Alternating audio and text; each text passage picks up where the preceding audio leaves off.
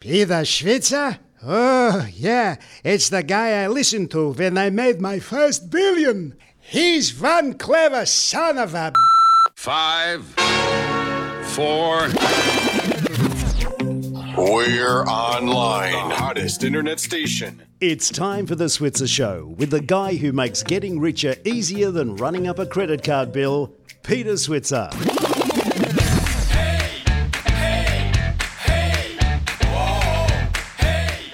Well, hello and welcome to the Switzer Show. I'm Peter Switzer, and today I've got a very special program. It stars the founder of Kogan, Ruslan Kogan.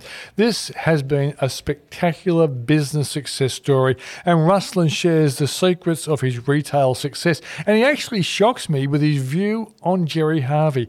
You'll be very surprised to hear what he has to say. And then we talk to Dr. Ali Walker, who explains to me what exactly mindfulness is. She explains why high achievers practice it, why I find it so damn hard to do, and I think she makes it very, very interesting. I, I must admit, I, I just couldn't stop talking to the girl. She was just so interesting.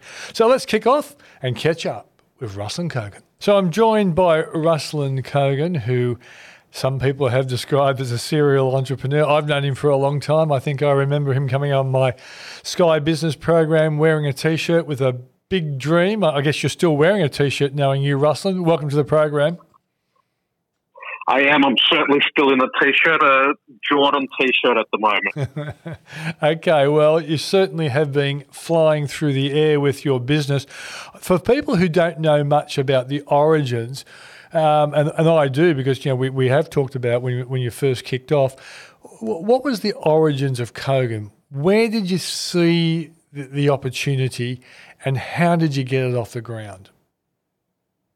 So the business started early in 2006, and uh, it was I was in a corporate job, earning decent money, wanting to always buy the latest tech, and uh, you know, being a computer geek from a from a young age, and always wanted the latest gadgets. And I went to buy a big screen TV. They were really expensive in all the stores, and uh, I thought, well, let me try and import one out of Asia, which is where they're made. And then I saw this opportunity where a product that I could land in Australia for around $1,000 was selling in the big name stores for about $4,000 at the time. And then I thought back to uh, a semester that I did studying abroad in the US and the rise of online retail there. And I thought this is a perfect product for e-commerce. This is a perfect product for uh, you know delivering uh, around the country because you've got you've got this uh, product that's worth a lot of money in a fairly small box, and you can quite easily uh, get it delivered to customers. So Kogan.com was born at that time with a direct to consumer online business model with uh, with just uh, two products at the time. Okay, so how hard was it for a you know a bloke in Melbourne uh, who thought I'd like to create effectively Kogan TVs um, and source them in China and get them over here, and we won't worry about the actual retailing of it now, but just to actually get access to a whole bunch of TVs and having your name Kogan stamped on it. How hard was that? Well, there were a lot of challenges from very early on in the business. So even from placing the order with the initial uh, factory. So I'd researched all of these factories, chosen the best one to work with. And when I went to place an order, they told me that they're not interested in my order because it was too small. I only wanted to order 80 TVs at the time, and they had to set up a production run for it. And uh, you know, they're more interested in orders of the tens or hundreds of thousands of units. So, you know, it was challenging from that point. I, I actually ended up redoing all of their user manuals, redoing all of their marketing material and sending it back to that factory and saying, hey, look, you might not make a lot of money from this small order that I want to place, but uh, there's other ways in which I can add value to this relationship. And I showed them all the work that I did for them. They said, thank you very much, gave me an even better price and accepted my small order.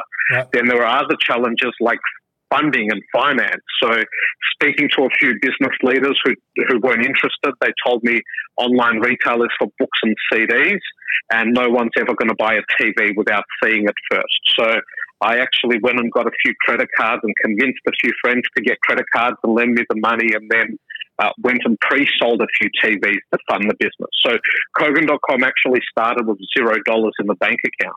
And, and, so, what was the price differential you took to market to, to, to get some friends to stump up money for TVs that you know you said you're going to deliver?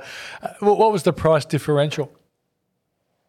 Yeah, well, look, a lot of these friends had seen me um, and how I operate from a very young age. So they were happy to hand the money over. But uh, the differential was actually not fixed because one of the other quirky things I did when I started the business was I sold the TVs at one cent, no reserve on eBay. Because my view was that as long as there's two people in Australia who want an LCD TV, it'll get the natural market price.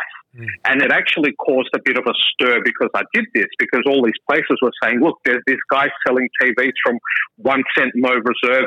If you bid one dollar and you're the highest bidder, you'll actually get to take home a 40 inch LCD TV.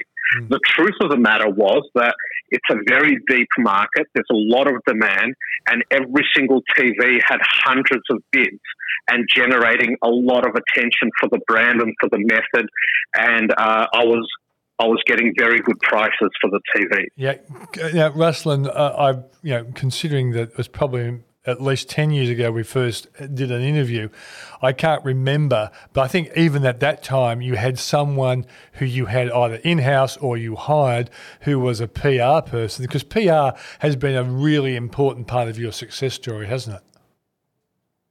Well, I realized very early on with the company that uh, you know, getting attention for a brand is critical, and we are a we are a challenger brand. We're a fighter brand, and we need to be out there telling our story because we were competing in some of the most competitive industries out there. We were in consumer electronics. We were making LCD TVs and we were in retail. These are cutthroat industries where I was competing with lots of companies with very deep pockets. So uh, I realized from very early on in the business that in the same way that I need to get attention for this brand, journalists need content. And, uh, you know, we're able to, like every other relationship in the business, create a win win where we were exchanging content for attention and uh, and it was working, and it was exactly what we needed to do at that stage of the business. Okay, so w- one of the, the, the greatest exponents of what you have done uh, was, of course, John Symond and Aussie Home Loans, um, and I can remember the very first time we received a fax to the Triple M newsroom in the early 1990s a fax came through about this unknown business called Aussie Home Loans that was offering home loans 2% cheaper than everybody else. And I remember the news director, David White, said to me, because I was their business and finance commentator, they said, Switz, you know, should we uh, actually give this business any, you know, publicity? Because, you know, 2% uh, cheaper interest rates, you know, there was no competition in those days. And I said, well, he's giving people money, he's not taking their money. So the very worst, if he goes broke, someone will end up back in a, you know Commonwealth Bank or Westpac. They'll buy his book, so I guess it's not a risky thing. But he certainly learned how to you know tap into the media. Did you learn from some of the legends of business uh, yourself when you started you know setting out the the goal of growing Kogan? Well, it was. Uh, it was actually not a legend of business. It was some rap music that I had listened to uh, in high school and in college, it was from Eminem, yeah. where I remember, you know, listening to a, a, a, lot of Eminem songs, and he was uploading these disses that he had with a guy called Ja Rule. And, you know, Ja Rule would upload something saying something bad about Eminem, then Eminem would respond, and yeah. Ja Rule would respond. It's a real battle, wasn't and, it? Yeah yeah, they had this battle going on. And then I remember Eminem ending the battle by saying, I'm not going to respond anymore because I've sold you more records than you could ever sell yourself. so uh, he he did that, and I thought, you know what, that's true. I'd never heard of Ja Rule before all of this. And then in the very early days of the business, I actually uh, I thought, well, every challenger brand needs to have an enemy, and we need to tell our story. And I was uh, filming a Today Tonight uh, episode about our TV, and whenever the uh, cameras was were off, I was telling them, I was like, well, if Gerry Harvey saw these prices, he would go nuts. If you show these to him, oh my God, I don't know what's going to happen. And then I watch, I'm watching that episode later that night, and they did find Gerry, and they showed him the prices, and here he was standing in the middle of one of his stores, half shaking, saying, "Oh, they're not that much cheaper than ours. They're only a couple of hundred bucks cheaper on this one." Um, and it was perfect. So I, um, you know, he's a business person that I respect a lot. And as any retailer in Australia would, he's transformed the retail landscape and he's achieved so much. Mm. But yeah, I did learn a trick or two off Eminem and used it on Gerry. Have you ever sent him a Christmas card thanking him for his um, support?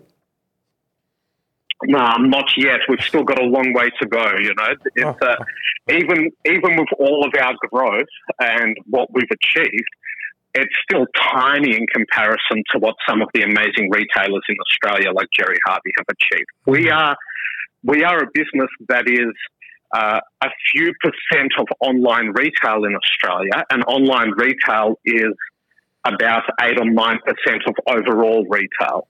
So we're roughly 0.3% of overall retail in Australia. So while we think we'll get much bigger as more retail shifts to online and we'll gain market share online because we're very good at what we do in that space, you know, what we have achieved so far still pales in comparison to what some of our great retailers over the last few decades have achieved. Well, Ruslan, I'm surprised you've given me a headline. Ruslan Kogan admires Gerry Harvey. That's going to be a, a very good headline. I know well, Jer- look, it's, uh, n- n- numbers speak for themselves, so you know you can't you can't dispute that. Yeah, and you're absolutely right. Um, and you know, I, I know Gerry is smart enough to realise you were using him to to get the attention, but the reality is you you've, you have actually delivered on your promise, and the share price is reflecting that as well. Uh, along the way, you you have copped criticism, you have copped uh, people saying, "Oh, they'll never do it" and whatever. What was it like? Because there, there are times when the share price hasn't you know made you feel fantastic. How have you got through those tough times, Ruslan? Well, a lot of that drives us because we are in a very competitive space and what we do is watched by a lot of people. And no matter what we do, uh, there'll be critics. You know, if we make a lot of money, there'll be someone saying that, oh, why didn't they reinvest more in growth? If you reinvest in growth and make a little bit less money, someone will be saying, oh, why didn't they make enough money? Uh, no matter what you do as a public company, you're always going to have critics, and that's part and parcel. We love that. We love the debate, we love the scrutiny, and we love the fact that we're in such competitive industries that makes us jump out of bed in the morning. So, look, it's not for everyone. You've got to ensure that that sort of stuff drives you, and you know that you can live with the distractions, and you know how to put your blinkers on and be focused on what's important and how to deliver value for your customers.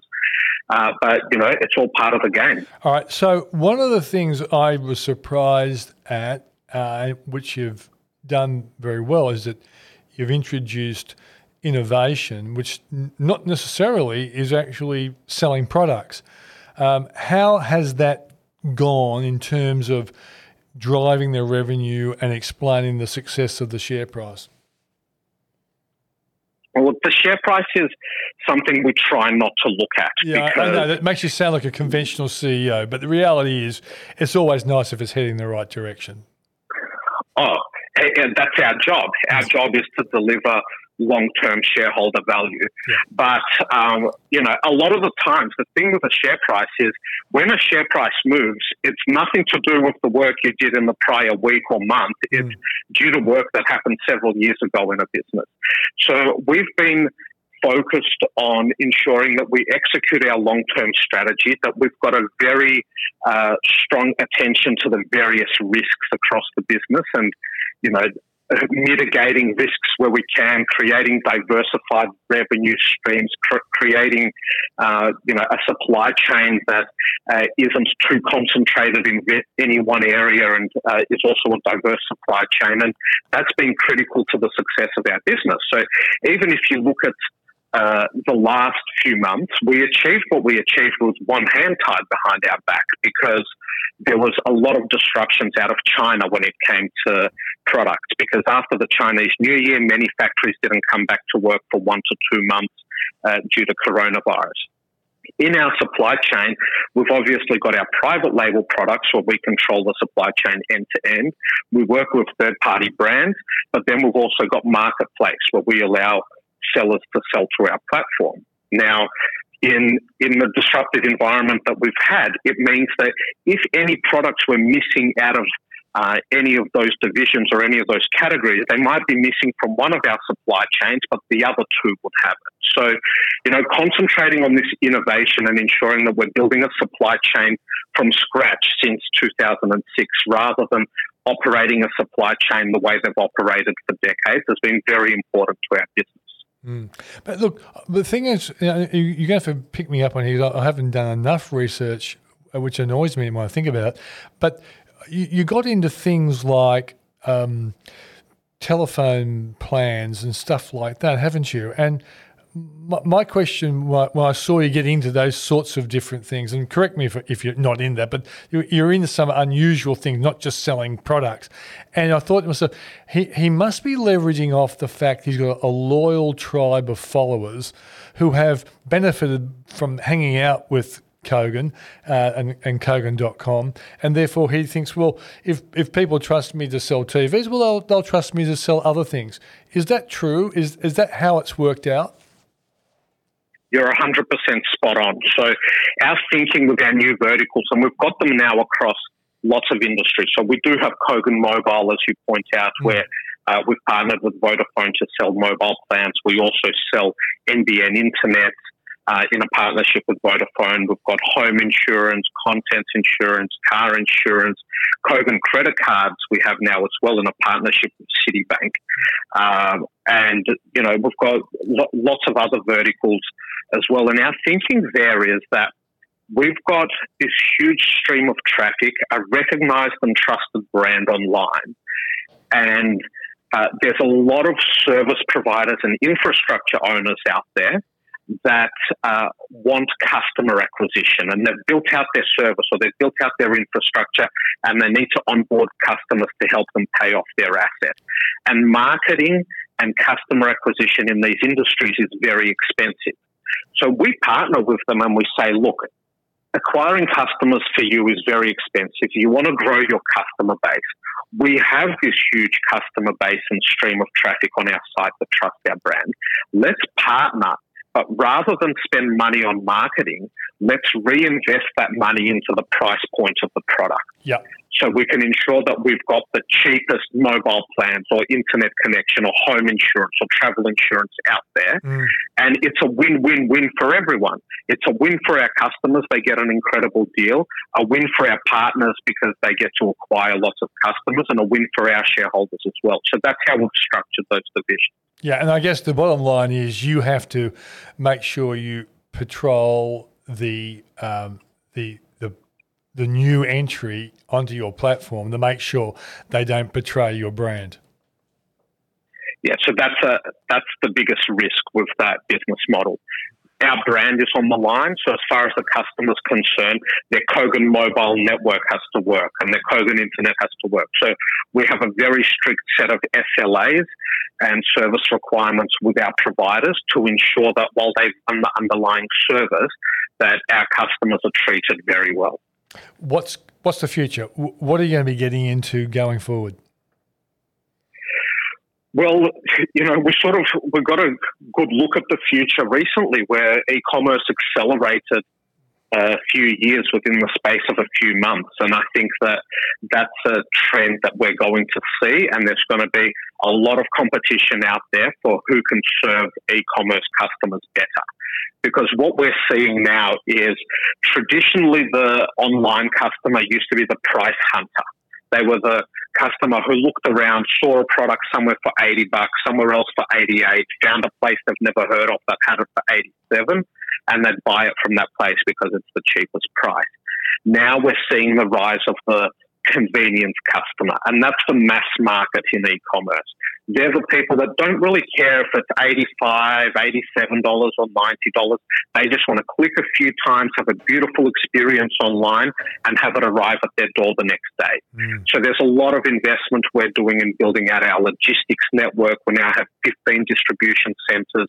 We have items located closer to the customer all over Australia. That in turn speeds up our delivery to the customer, but also makes it cheaper. And, uh, you know, these sort of investments into the uh, e-commerce ecosystem that will improve the customer experience and make life better for the convenience customer. That's going to be the where the battle is won over the next five to ten years. And so, in, in many ways, you're a real head-to-head fighter, competitor with Amazon Prime. Well, yeah, Amazon is a is a marketplace business uh, that you know launched a few years ago. The big player in that space is eBay. Mm. What a lot of people don't realize is that eBay's been doing an incredible job in Australia. Mm. They are they are doing so well, and part of the reason is that in the US, eBay is seen as uh, the place you go to sell your secondhand iPhone. Whereas in Australia, eBay for 25 years has been the go to marketplace for brand new buy it now items with lots of the major retailers around the country uh, listing on their platform. So, uh, in our view, we you know really look up to eBay and and uh, you know they've done a lot of good things. And yes, there's going to be a lot of competition in this space, and the customer's going to benefit. Have you changed, Kogan? Uh, know, when I first met you, you were a smart ass but likable young bloke with a big dream. Have you? I say that the nicest possible way, you know that. But you were, you were, you, you were teasing Gerry Harvey and whatever. So it's a pretty fair, fair call. Have you changed in any way? Oh well, look, I definitely have a bit less hair than when I last saw you, and a few extra grey hairs. Right. Uh, so you know, business, the business world makes you learn very quickly and makes you adapt very quickly. So uh, certainly, a lot of stuff hasn't changed. You know, my friends haven't changed, and the things that I love doing haven't changed. Uh, but from a business environment, I'd like to think that I'm a better business person today than I was yesterday. Yeah. You certainly have uh, matured. I can hear that. Finally, mate, the the resources or the books or the inspirations that have you know kept you you know heading in the right direction and has kept you committed. You know when there were challenges along the way. Yeah, I'd have to say my parents because they're the ones that have had the biggest impact on my life. They're the ones I know the most. And seeing them arrive in Australia with $90 in their pocket in 1989, work three or four jobs each, uh, you know, studying English at the same time, never missing a parent teacher interview, uh, explaining the importance of education um, and you know making us study very hard, both me and my sister. Mm. They're the they're the most inspirational things that you know a child can be exposed to. So seeing that work ethic and that determination from a young age, mm. I think has taught me the best business skills. Even though you know, I don't really value my parents' business skills because they grew up in a communist society. So communism doesn't teach you too much about business. So, you know, it's those really important life skills that enable me to work 100 hours a week, that enable me to always think outside the box and think, how can I solve this problem or what's the appropriate level of risk to be taking here and so on. So they, they taught me a lot of the most important things in life from first principles rather than from uh, theoretical business skills. Yeah, well, I think the bottom line is that uh, really good businesses are generally run by very good people, and obviously your parents have been very good role models in that respect. And I've got to say to you, I, I wrote a, a, story on the weekend uh, after listening some to some old Zig Ziglar tapes, and uh, it made me think about uh, both Mark Bouris and John Symond. When I asked them who were their inspirations, they both said their parents. So you know, you're in the you're in the same class as Bouris and Symond when it comes to that kind of thing. Well, yeah, it makes a lot of sense. They're the people that have the most impact over your nurturing and upbringing. And, you know, just even to take it one step further and you think about what does it take to run a business, uh, it's the same as what it takes to be an immigrant. And that's what I saw my parents go through in the in my formative years because you've got to drop everything you've got, take a massive risk, travel into the unknown, and work your butt off for a potential benefit that might not even be there. So, and it's a strange, um, strange world as well, isn't it, Ruslan? The business world is a strange world. Well, definitely, it changes every day. Like, even look at what's happened in the last few months. Mm. Uh, there was, you know, I'd be in conference calls or meetings with people going, "Hey, remember we met two weeks ago? This like, how much has changed since then?" Yeah. Uh, it's a dynamic environment, and that's why also, you know, what Charles Darwin said about evolution applies a lot in business, where you know it's not the uh, strongest that survives, more the most intelligent, but the one most responsive to change.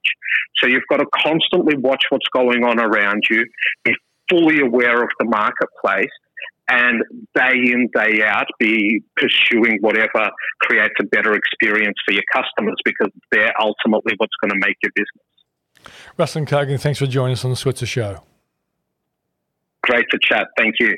And that was Ruslan Kogan. Isn't that a great story? And as I've, I've watched his uh, progress and performance for well over a decade, and uh, he certainly delivered on his promise, and there's a lot of lessons there for all of us, I think. Um, now, look, it's the time for an ad, and you know, as you know, I only ever advertise my products. Um, I've, you know, I've just realised I've never done an ad for anyone else but Switzer Products, which I, I guess I believe is Switzer Products. Um, and what I'd like to encourage you to think about is my latest book, Join the Rich Club. And we've got a special deal at the moment. Uh, John Bragg tells me we've got 30% off uh, the price. So that would make it, quick calculation, Yes, seventeen dollars forty-seven plus uh, postage and handling, and I reckon you get out of that under twenty bucks. I would have thought, or close to it. That's probably uh, uh, John's making a bit of a. He, he understands. He understands the postage better than I do. Uh, but the bottom line is, this is going to be, I think, a great investment in your economic and financial future. And if it's no good, if the book doesn't teach you anything, send it back and I'll send you back your dough. How's that sound? So that's Join the Rich Club. Just go to switzerstore.com.au. I'm talking to Dr. Ali Walker, who um, I guess is an expert on who we are and uh, has actually devised – a personality test, which I've done, and um, I'm going to see, you know, via her who I actually am and what do I actually want to be. Ali, thanks for joining us on the Switzer Show. Hello, thanks for having me. now, Ali, we should actually let's just find out how you got yourself qualified enough to become a personality assessor. Look, it was a sort of a meandering route. It wasn't a, a very a straight line. I don't think anyone sort of is, when they're three or four years old decides that they want to be a personality assessor or profiler. No. Um, it started off actually. I studied law at university, and then I became a criminal lawyer at the Director of Public Prosecutions in New South Wales. So I was a criminal prosecutor essentially, my first job, mm. and what I found in that role, uh, obviously, you know, involving a lot of complex human behavior, but what I found was my my genuine passion there was trying to understand why people were behaving like they were and trying to understand the system in which we were prosecuting them rather than just getting the job done and sending them off to jail. That right. didn't feel like a sort of, uh, well, a positive enough uh, fruit for my efforts. You know, you do, you do your job really well, send someone to jail, end of story, start again with a new trial. Mm. And what was also interesting in that dynamic was that being young and female, a lot of the uh, victims that I was working with on sexual assault and child sexual assault cases were also young and female. So I was allocated to those cases because uh, the idea was that we didn't want to re-traumatize them. Mm. And they sort of saw me as as someone who would be a, an approachable, accessible solicitor so I was turning up to work each Monday with these cases, and I was finding myself without the social and emotional understanding around what I was being exposed to. I was then finding these uh, emotional responses in myself. I was getting that vicarious trauma response. And so I just got to the point where I thought, I don't belong here, and went off on this completely different tangent and became really interested in human behavior. So I went back to university. I also went and studied integral coaching, which at the time wasn't offered at university. I studied that with a clinical psychologist in a, uh, an, an applied learning center called the Earth Institute at the time. Mm. And at the same time, I was doing my master's. So I was studying coaching on the one hand, doing a master's in understanding um, how groups behave, and that culminated in a PhD in group dynamics. So after the PhD, that's when I started thinking, well, I've done this PhD in group dynamics. How, why do we all behave so differently in groups? That mm. became my real focus area. So, you know, from the dining room table growing up, you know that I'm one of five children. Yes. I, I learned so much about group dynamics just from that experience. And then we go into and they're the all big personalities, aren't they? From your father, Dr. Ross Walker, who a lot of people on Switzer Show know, to your mother, who's even a bigger personality in her own right, and then your brothers and sisters. Yeah, yeah, it was a great foundation for that kind of thing. Yep. Yeah, so there's seven of us in, in my my family of origin where I started, and so so much of my interest in group dynamics, I think, started right then. You know, and then you go into classrooms and playgrounds and universities and social groups and sports teams. And it's just these same patterns repeated over and over again. And I, I just have this voracious appetite for understanding how we are in groups. And so that is what led me to become a personality profiler. um, it was kind of by accident, I, not by design. I didn't set out to do that at all, but mm. here I am. Here we so, are. So, who who was the the outstanding character because like uh, how how your father accepted that you went to something called the Earth Institute that is so mm-hmm. politically so far away from what your father's like. Um, mm. Yeah, but obviously the Earth Institute had, as you said, someone there about was it clinical coaching? You said a clinical psychologist. Yeah, okay. was facilitating. Yeah, so the idea of it, it's now actually called the Awareness Institute. So it was sort of seen as a, a coaching institute to teach these sorts of courses that weren't being offered by the traditional universities. Mm. interestingly, you can now study coaching, a master's of coaching psychology at the University of Sydney. But I think that's probably the only offering in Australia to date, even though coaching is such a growing field. Okay. It's so interesting. There's this whole field of psychology that began with ab, they call it abnormal psychology. So why are you suffering? That's where psychology came from to understand mental illness. And from about the 60s and 70s onwards, new questions started being asked around, well, how can we flourish? I don't want to just not be upset or not be mentally ill. I actually want to be the, the healthiest I can be. I want to be able to flourish. I want to uh, pursue happiness. And so different questions started being asked. You know, if there's a, a role for a psychiatrist and a psychologist to sit with people in their psychological suffering, which is, you know, a, the most valuable thing I think we can do. We also need to have a role for people to sit with people, just just as a triathlete would have a coach to help mm. them be the best triathlete they can be. Why not have a coach to help you be the best CEO you can be, or help you be the best mother you can be, or help you be the best educator. Yeah. Whatever it is, I think we all need to be constantly learning and improving in our lives. Yeah, and it seems to me, Ali, that See, because you know I was at the University of New South Wales in the seventies when it was easier to be, you know, left inclined, and all these sorts of things were coming through. Like a, a place like the Earth Institute would have been probably created in the seventies because that's where the the headset was. But progressively, all the things you're talking about have become mainstream. Like you know, um, people. Uh, in business do meditation. Once upon a time, you know, TM was the, the domain of university students, you know, in, in the eastern mm. suburbs of Sydney, and, and I guess mm-hmm. in the, you know, um, the St Kilda areas of Melbourne and places like that. But it's become very mainstream because people like you realise that people need coaches in their normal life to get through all the challenges of life. And mm. one, one thing I, I I, I, discovered you were linked to was something called mindfulness, which I, I want mm. you to mm. talk about. I want you to finish up on personality because you've you've assessed my personality, but mindfulness is, is something that's becoming bigger and bigger, and I, I presume it's linked to meditation. But you, yeah, I guess you're telling me it's more than that. But one thing I find every time I try and do mindfulness, I get distracted. You know, I start thinking about the next story I have to write or the next interview I have to do. Getting out of my normal mind into what you guys call mindfulness is a really big challenge. And I think a lot of people listening to this could be in the same boat. So ex- explain to us what mindfulness is and tell us how we can get it. how do I find it? Where do I get it? Uh, So, mindfulness is a particular mental state. So, if you think of your mental state as being like a spectrum, and mindfulness as being uh, one end of it, as where you are the most intentional, the most conscious, and the most present. Let's say the other end of it is total unconsciousness, and you know that could be through a positive experience such as sleeping um, where, you, where you're sort of semi-conscious or whatever you'd like to call it. Yeah. Uh, but you could also induce unconsciousness through uh, anesthetic or alcohol or Yeah. drugs, whatever it is. Mm. So let's just think of our mental state as being a spectrum with two ends. Mm. And mindfulness is up, let's just say, to the right of that spectrum, so the higher end of the spectrum. And what it involves is a state of non judgment, so where you're focusing your awareness entirely on the present.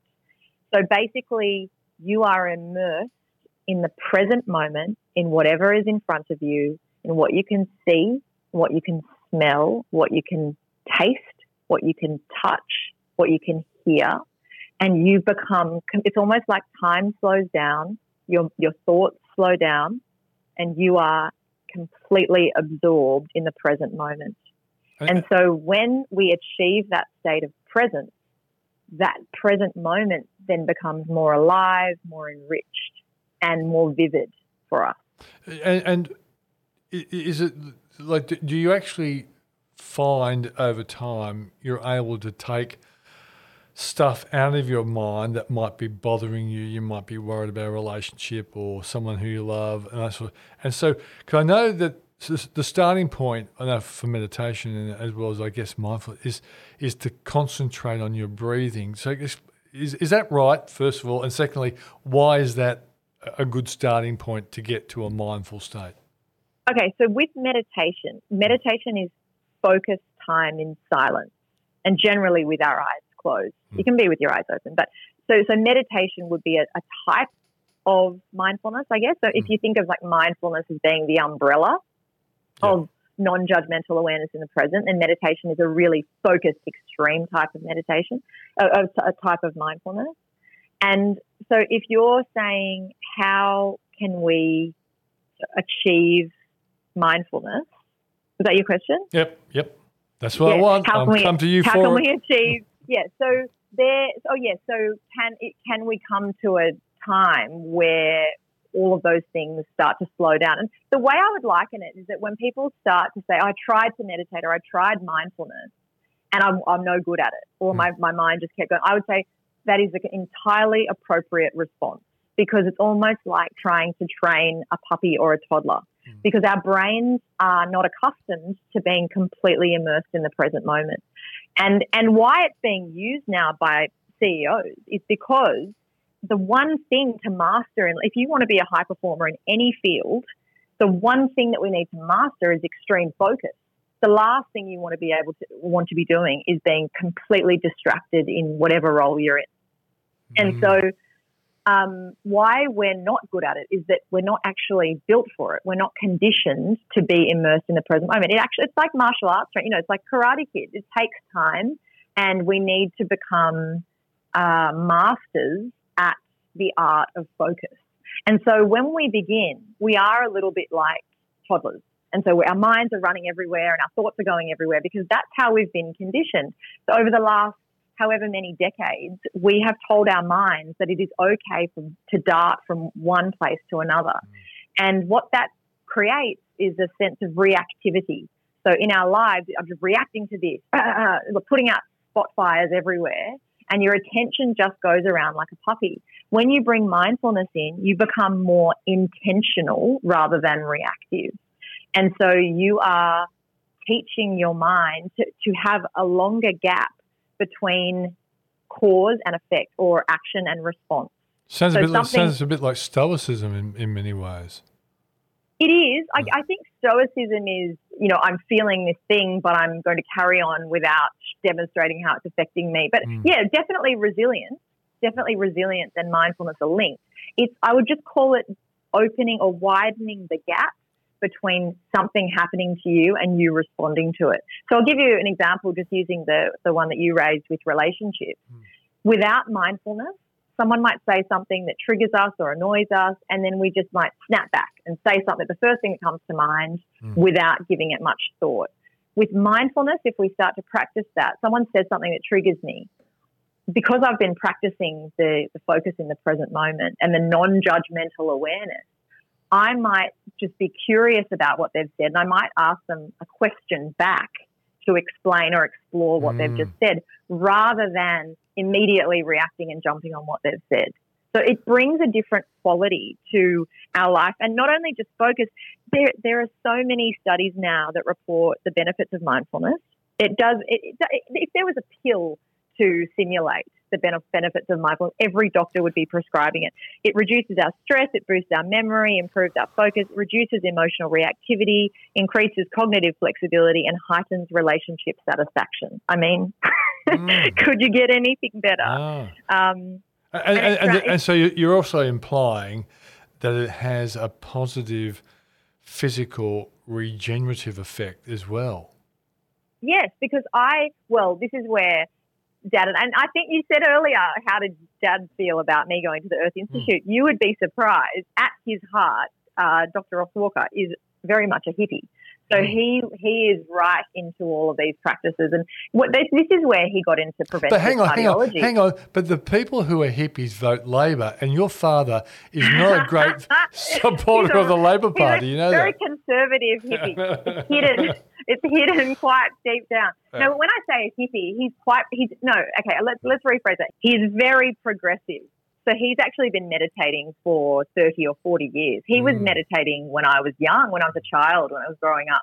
So I think he could see the benefits because it's this beautiful blend of Eastern and Western approaches. So in the the the Orient, in the the as what we refer to as the East, they've been practicing mindfulness and meditation for eons. You know, it's something that we've really just picked up on in the West, and and actually now been scientifically proven uh, in the sort of last. 10 to 20 years, where we now know. I, I look at meditation and mindfulness and I think if you're not doing it, you are setting yourself up for stress and failure. It's a really good um, uh, USP to get people interested in it, uh, Ali. Now, Mm-hmm. now let's get out of mindfulness. I think you've really built a great case for that. And I'm going to have to work a lot harder in not being a child. That was the, the that was the conclusion. I- I am. I may be old, but I'm a child when it comes to focus. And I'll, I'll, But I'll you know what? If you want some easy ways to do it, Yep. um, I sure have do. some anchors, anchors through your day. The first one is to not look at your phone as soon as you wake up in the morning. So we've got this opportunity, this opportunity for mindfulness. Hang on, thing Ali, wake- I got to look at the Dow Jones, and the, the whole world wants me to be, to be either look, making them feel okay or making them feel even, you know, well, yeah, try to stop them from. Okay, so this is the first thing. Okay. We're going to we're going to start off by saying you determine your signal, not the Dow Jones. So Okay. you're going to work on creating your own internal signal. It might be, and I'm just saying eight minutes, Okay. and then you can look at your phone. Okay. Have five to eight minutes in the morning of just deep breathing in bed. So that's your first anchor Yep. on waking. And then you can do things like when you're in the shower, be entirely in the shower. Don't be in the meeting that you've got in an hour. Okay. Don't be in tomorrow's interview. Don't be in uh, Saturday night party. Just be in the shower. Feel the water on your back. When you're What- eating a meal, Yeah. just taste the food. And, and now, as I'm listening to you, I know there is one time in my life when I, I reckon I'm mindful, and that's when I go for a swim because I'm I'm really related to dolphins, and I you know, I, you know if if the world is really pissing me off, if I can dive into a pool anywhere, I'm instantly you know somewhere else. Okay, so that's, I would say that you have an association between swimming and unwinding and relaxation. Hmm. So you have now associated mindfulness with that experience, which Hmm. is fantastic. And a lot of people have that. Have that feedback to me. I've had I have a friend who's extremely animated. He's also a CEO, and he said to me, "You know, I never understood you carrying on about mindfulness until I went snowboarding recently, Mm. and I did not think the whole way down the hill, the whole way down the mountain, and I was completely in the moment, and I really got it." Yeah. Now, my response to that is don't just wait until you're swimming. Don't just wait until you're snowboarding to feel like that. You can bring that quality of awareness to anything you do. You can be cleaning your teeth and feel like that. Mm. That's what mindfulness offers, offers us. So don't wait to go swimming. Like I would say, bring swimming to every single moment. Mm. And it is, it does take time. It takes patience and training, but you can actually achieve that quality of awareness when you are looking at the Dow Jones. Yeah, you know, it's funny, Al- Ali. I love probably more than anything in the world, apart from my loved ones, um, riding a surfboard. But I hate riding surfboards with other people because they, hmm. they all want to drop in. It's competition. You know, I don't want that crap. You know, so It takes you out of the moment. yeah, that's right. And Yeah. I, I, look, I can be aggressive. You know, I played rugby league. I can fight if I have to. But I don't want to do that when I'm in the water. I just want to catch a wave. But you got people telling you to F off and all that sort of stuff. That's the last thing I want in something that I feel hmm. really, really good about. So, yeah, you're actually being quite valuable here, Ali. As, as Ross predicted, Yeah. now, come on. You've been fantastic. What, let- let's finish up on this personality test that you made me do. Let's go. Okay. So, so um, is it related to you know to everything you do that you need to to know what you know the people you're dealing with, what they're like? Is that an obvious So it starting can point? be it can be used in a number of different settings. So to start with, it can help you understand your partner and loved ones better. Yeah. After my workshops and, and keynotes, people come up to me and say, "Ah, you've just given me so much insight into my child, or Mm. you've given me so much insight into my father, and I understand now why he's like he is." Mm. But it can also help you hire people. It can help you with mediation or mediating disputes. And it can actually bring a different quality of awareness to things like uh, tra- learning and training at work, diversity in teams, leadership, culture, all that kind of thing. So it can be applied in lots of different settings. And what we're talking about is I, I've designed a few different personality assessments. And this one that we're talking about is particularly called Ality Connect. So my company is called Ality. And this assessment that you've just taken Mm. is the connection assessment that identifies how you are when you're in a group of people, whether that is a one-on-one relationship or a team at work. But uh, Ali, do you occasionally get disappointments? Like, like you said to me, you are a foundation connector. Well, I felt good about that. I don't know whether that's good or not, but it sounds good. And when I read it, it says mm-hmm. you get things done, you're activated, you're practical. Your challenge is having the courage to go your own way, which I think is fair. You can be independent and loved at the same time. And then mm-hmm. you want to be a dawn connector. So explain, you know, the way I am and the way I want to mm. be. Sure. So And be right, please. when when we first designed, well, when I first designed the connection type, it just identified your type right here, right now, as mm. you are. Yep. And what I was discovering in the feedback, so approximately five thousand people have taken this assessment now, and what I was discovering is that people were saying, "Well, yes, that is me. You are describing me. I wish I was blah blah. I wish I was this, or I, I would like to become more X." Yeah. And so then I realized, oh, there is actually a difference between someone's current connection type and potentially their preference for how they'd like to connect with other people. You know, someone saying, well, I am like this in relationships or in my work team, Mm. but what I'd really love to be like is this. And so what we've discovered with you, Peter, is that you're coming up as a foundation type, which is a high frequency, low intensity connector. Now, I'll just quickly explain what that means is that in terms of the measures for me, looking at your personality and how you connect, there's two key measures. One is frequency and one is intensity. So with frequency, I look at how often do you like to be around other people? When you're talking with other people, how often do you like to speak and how quickly do you speak? So basically, how often do you like to be physically proximate to someone else? And that's kind of correlated with the introversion, extroversion Mhm. idea and the big five personality traits. So in your results, you would be described as a high frequency connector. So you like a lot of human connection. Yep. so people who are low frequency are people who pr- actually prefer to be in their own inner world, and they get their connection in a, a different way. They might get, get their connection through cooking, Yeah. music. Are they high fishing. intensity as a consequence? wouldn't it doesn't it, it depends you can be low frequency high intensity or Yeah. low frequency low intensity Okay. and so think of it uh, I'll, I'll the one description that i use a lot is i call it your $100 of connection money so we all wake up in the morning and in order to achieve our or earn our $100 of connection money which is what's going to make us feel good at the end of the day in terms of our relationships hmm. we need to earn that money and we all earn it in a different way. So for you, knowing that you're high frequency, you will earn your money through a lot of human connection. Mm. But if someone's low frequency, they'll be drained by that human connection. Yeah. It will cost them money. Yeah. So you need to you'll you'll see a barista and have a little chat when Yeah. you're getting a coffee. That's five dollars for you. yeah. So you probably end up with a lot of money at the end of the day. So, but you're low intensity, which means so intensity measures what kind of conversations you like to have, Mm. how personal you like to deep. be. I don't go deep. No, so that means you're low intensity. Yeah, exactly. That's you me. are, Yeah. yeah, yeah. You're, you're someone who likes to keep it light. You want to talk about finances. Yeah. You want to be very, very Yeah, straight. I'm happy to help people, about- but I don't want to lose any sleep over it. That's for sure. Yeah, yeah, yeah. Okay, so that that's why you're coming up as a foundation type. So people who are foundation types, you're you're strong, powerful, reliable, steadfast. So you make people feel safe. Mm. Like someone would look at you and think you've got it covered, you've got the situation under control, Mm. and you're trustworthy and vigilant. Now the funny thing about a foundation type is that you believe there's usually a best way to get things done, but it's often your way. Yeah, I know. In fact, Maureen, often says to me, I don't need you to tell me what I should do. Just find out what's wrong with me and, you know, try to help me as opposed Just to. talk to me. Yeah, talk yeah. to me. Yeah, exactly. Yeah, No, yeah. no, but but the- does it say that I want to be something better? A dawn connector? Is a dawn connector more sensitive So I wouldn't call it better. It's just very different. So what you're coming up, what's really interesting is that for some people, there's not much disparity at all. They Yeah. might say, "Yep, I'm coming up as a foundation type, and I want to be a foundation type, so everything is good."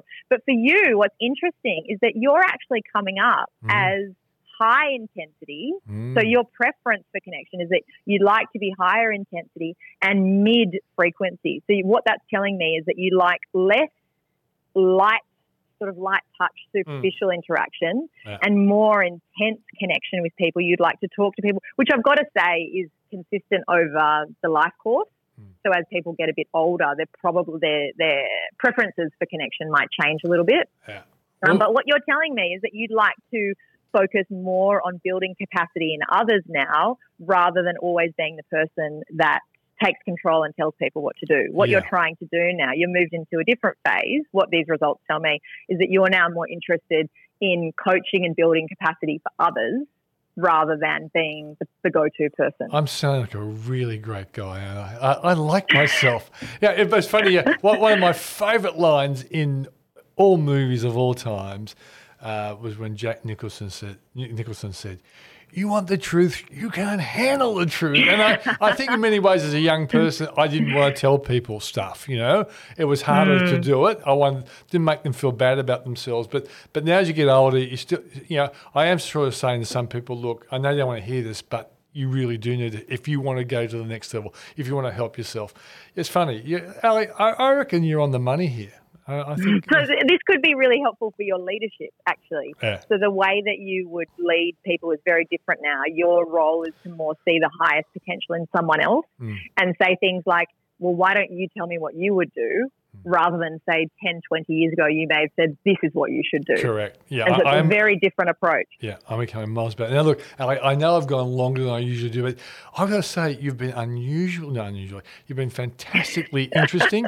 I think lots of people listening you. to this, a lot of people, listeners, would, would see the real value in thinking about things like mindfulness and knowing themselves. So, if people want to know more, what's the best way of getting through to Ality? Great name, too. Yeah, so it's alitylife.com is the website that will link you to all the personality assessments. So that's ality, A-L-I-T-Y, life.com.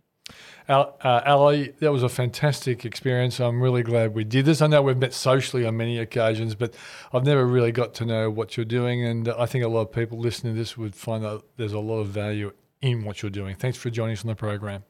Thanks, Peter. I had fun. And that's the show for this week. Thanks for joining us. If you're interested in uh, making some money uh, aside from buying Join the Rich Club, think about the Switzer Report, switzerreport.com.au.